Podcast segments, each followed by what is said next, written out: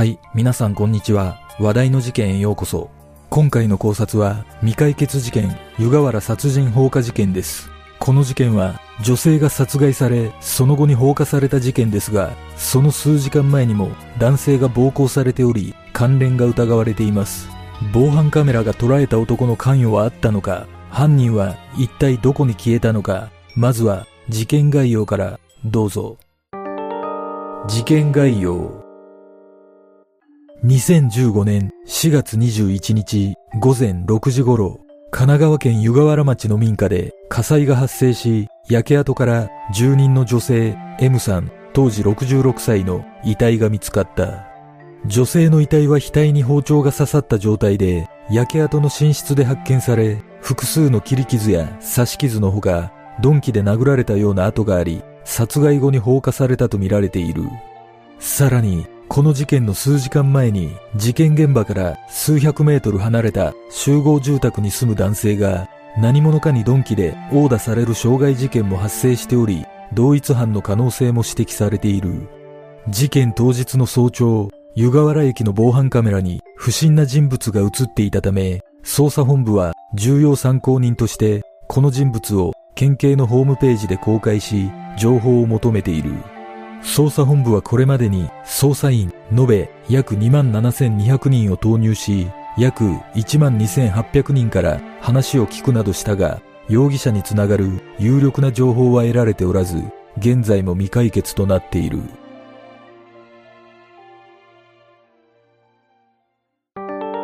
事件の経緯湯河原町は神奈川県南西部に位置し、箱根熱海と隣接する温泉街として観光業で古くから栄え、人口は約2万4千人で、県内で最も65歳以上の比率が高い自治体とされている。そんな穏やかな町で事件は起こった。第一の事件。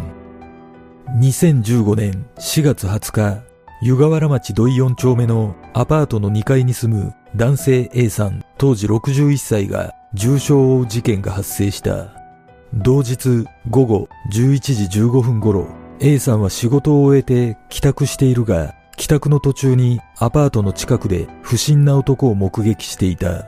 その男は電柱に体を隠すようにして A さんが住むアパートの方向を見ており、変な奴だなと思いながら見ていると、男と一度目があったという。その後、帰宅して布団に座っていると、鍵をかけていない玄関が突然開けられ、先ほど見かけた男が部屋に入ってきた。男はグレーのパーカーを着て、フードをかぶり、タオルのようなもので口元を隠し、両手に靴下をはめており、長さ50センチから60センチの水道管のパイプのようなものを持っていた。男は突然、あんたを殺す。と A さんに告げた。A さんは、どこのものだと問いかけ、男は、地元のものだ。と答えた。A さんが誰にも言わないから帰れと諭すも男は応じず、俺の両親は俺を産んですぐ捨てた。俺はガキの頃からシャブの売人だった。仲間に入らないか。金を持っている汚い人間が世の中に多くて嫌だ。金は持っている奴から奪えばいい。などと話し出し、会話のやりとりは10分ほど続いたという。男は部屋の中を見回して、あんたから取るものはないな。あんたには同情するよ。でも、あんたを殺さないといけない。などと言ったとされ、男は薬物をやっているような様子はなく、至って冷静で言葉を選びながら話しているようだったという。やがて男は部屋の鍵はどこだと言い出し、A さんが男から目をそらし、カバンの中に手を入れた瞬間、鉄パイプで思い切り後頭部を殴りつけてきたため、揉み合いとなり、A さんは後頭部だけで30針以上縫う重傷を負った。A さんは何とか部屋から逃げ出し、助けを呼んだため、一命は取り留めている。男は A さんとは反対の方向に駆け出し、JR 湯河原駅の方向に逃走したという。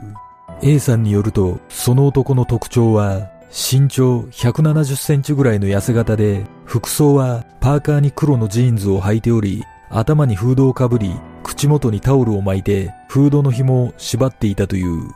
また、靴下を両手に履き、目は細く、見た目は20代に見えたと語り、外国人ではなく日本人だったという。その他の印象として男との格闘は5分ほど続いたというが A さんが男を抑え込んだ時にほとんど抵抗を見せなかったのが印象に残ったと語っている。事件後の捜索で A さん宅から西に約150メートルから200メートル離れた公園で襲撃に使われたとみられる鉄パイプが発見されている。第2の事件。A さんの襲撃事件から約6時間後の4月21日午前6時頃、A さん宅から直線で約350メートル離れた木造平屋の民家で火災が発生し、約30分後に消し止められたが、焼け跡から女性の遺体が発見された。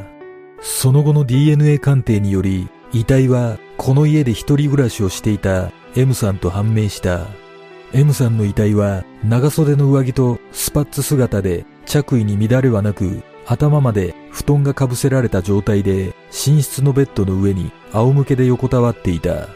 頭部と顔には刃物による十数箇所の刺し傷や切り傷、鈍器で殴られたとみられる打撲痕があり、右の額には包丁が柄の近くまで深く刺さっていたとされている。司法解剖の結果、死亡推定時刻は4月21日午前5時頃で、死因は頭蓋骨骨折に伴う脳挫滅と判明した。M さんには防御層や煙を吸い込んだ形跡はなく、寝ているところをいきなり襲われたとみられ、殺害された後で火を放たれたものとみられている。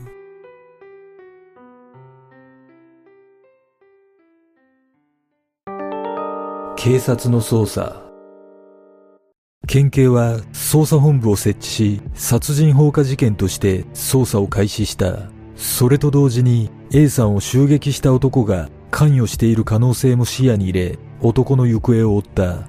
M さん宅に消防隊が到着した際、玄関を含めて人の出入りが可能な窓や扉は全て施錠されていたが、玄関の引き戸のガラスの一部が割られており、外から鍵が開けられる状態だったという。しかし、室内から玄関の鍵は見つかっておらず、犯人が鍵をかけた上で持ち去った可能性もあると見ている。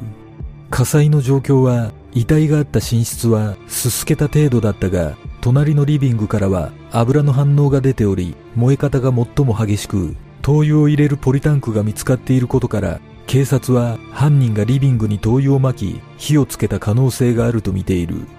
また、焼け跡から M さんのポーチが見つかっており、中には現金が残されていたため、金銭目的の犯行ではない可能性が高いとみられ、凶器に使われた包丁は M さん宅にあったものを使用していたが、包丁からは犯人の指紋は検出されなかった。ちなみに M さんには軽度の知的障害があり、足が不自由なため車椅子で生活していたとされ、亡くなる10年ほど前から自宅近くの障害者支援施設に通っていたという。M さんをよく知る人物によると、M さんはコミュニケーション豊かな人で、喧嘩やトラブルは一度もなかったと語っている。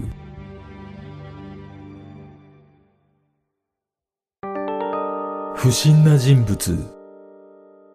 その後の捜査で21日午前5時頃 M さん宅の玄関から不審な人物が湯河原駅方面に向かう姿を近くのパチンコ店の防犯カメラが捉えており近くの歩道には血痕のようなものが残されていたことが分かった。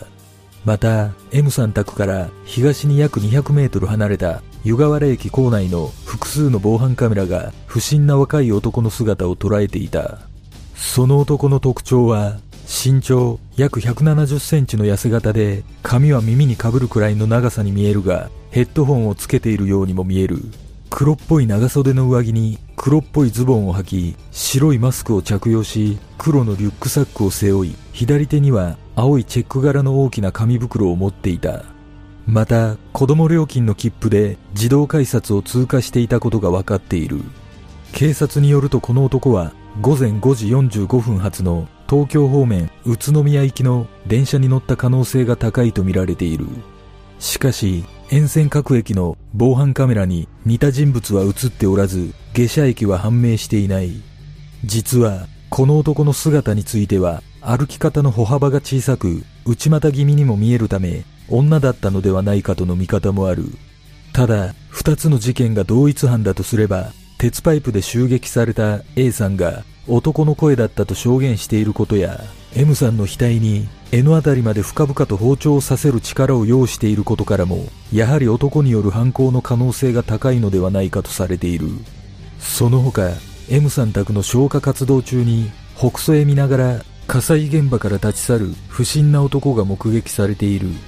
目撃した男性によるとその男は上下グレーのウィンドブレーカーを着用し、年齢は30歳前後だったとされ、みんなが心配そうに火事を見ている中、笑みを浮かべている男に違和感を覚えたという。この男が事件に関与していたかについては、現在も不明のままとなっている。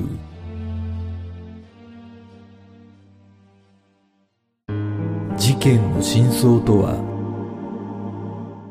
この事件は小さな町で立て続けに2つの事件が起きたことで付近の住民に恐怖が広がった。しかし、この2つの事件が同一犯だったのかは現在も明らかになっておらず、指紋や DNA に関する情報は公表されていない。そして防犯カメラが捉えた重要参考人の人物はなぜ駅員に止められるリスクを冒してまで子供料金の切符を買ったのかという謎も解明されず、電車内で着替えて降りた可能性が指摘されているが、結局どこで降りたのかは判明していない。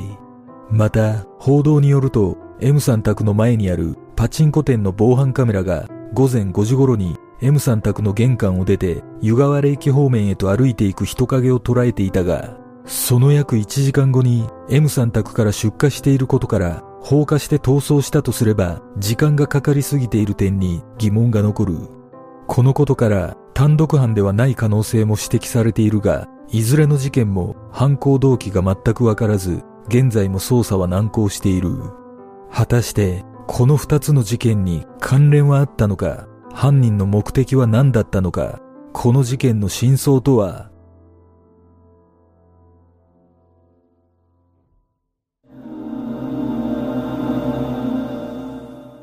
この事件は第一の事件と第二の事件の関連が疑われていますが、解決の糸口をつかむためには、共通点を探すよりも、別々の事件として捉えた方がいいような気がします。確かに同じ地域でこのような事件が起きる確率は低いと思いますが、偶然が重なった可能性も視野に入れた捜査が必要ではないでしょうか。M さんが殺害された状況を見ると、犯人は顔を中心に刺していることから強い恨みによる犯行の可能性が考えられます。さらに遺体の顔に布団をかけるという行為は顔見知りの犯行の場合によく見られるため、やはり M さんと何かしらの接点がある人物の犯行だったのではないでしょうか。実はある情報によると M さんは気さくな優しい人とされていますが M さんが通っていた施設の作業場ではリーダー格だったとされ足は悪いが口は達者だったという噂があります。これが事実だとすれば、M さんが一方的な恨みを買っていた可能性も考えられます。だとすれば、計画的な犯行ということになるため、M さんの自宅にあった包丁とは別の凶器を準備していた可能性もあります。そして放火については、犯人が自らも負傷していたとすれば、血痕などの痕跡を消すために火をつけたと考えることもできます。もしかしたら警察も犯人の目星はついているものの何かしらの障害を持った人物のため捜査が進展していないのかもしれません。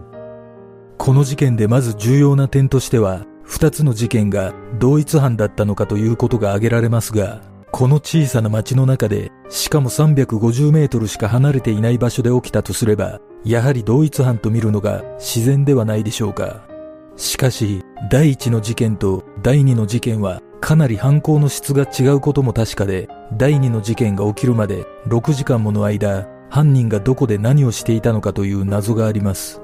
この事件の印象としては、サイコパス的な要素を感じる部分もありますが、殺害自体が目的であれば、凶器などの事前準備をしていなかったことに、どうしても違和感を覚えます。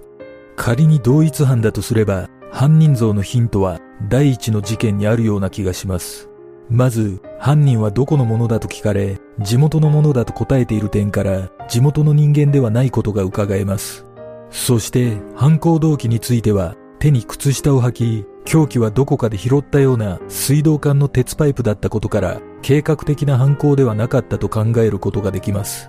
おそらく、たまたま目が合った A さんに対して場当たり的に犯行を思いつき襲ったのではないでしょうか。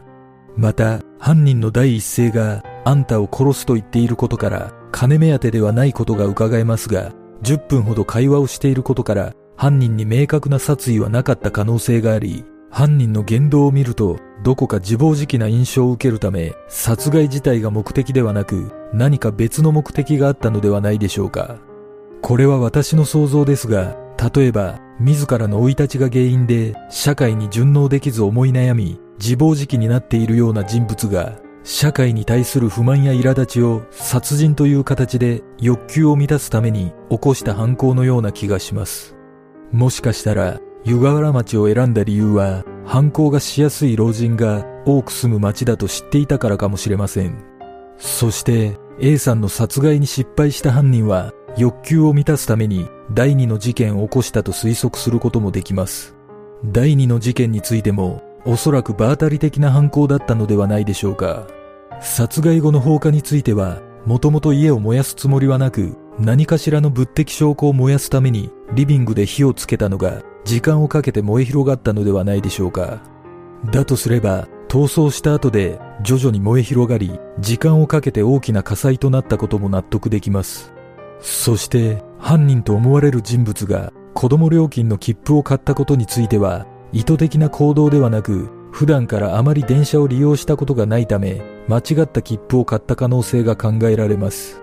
もしかしたら、犯人が未成年だったため、子供料金で乗れると勘違いしていたのかもしれません。皆さんは、どんな考察をするでしょうか？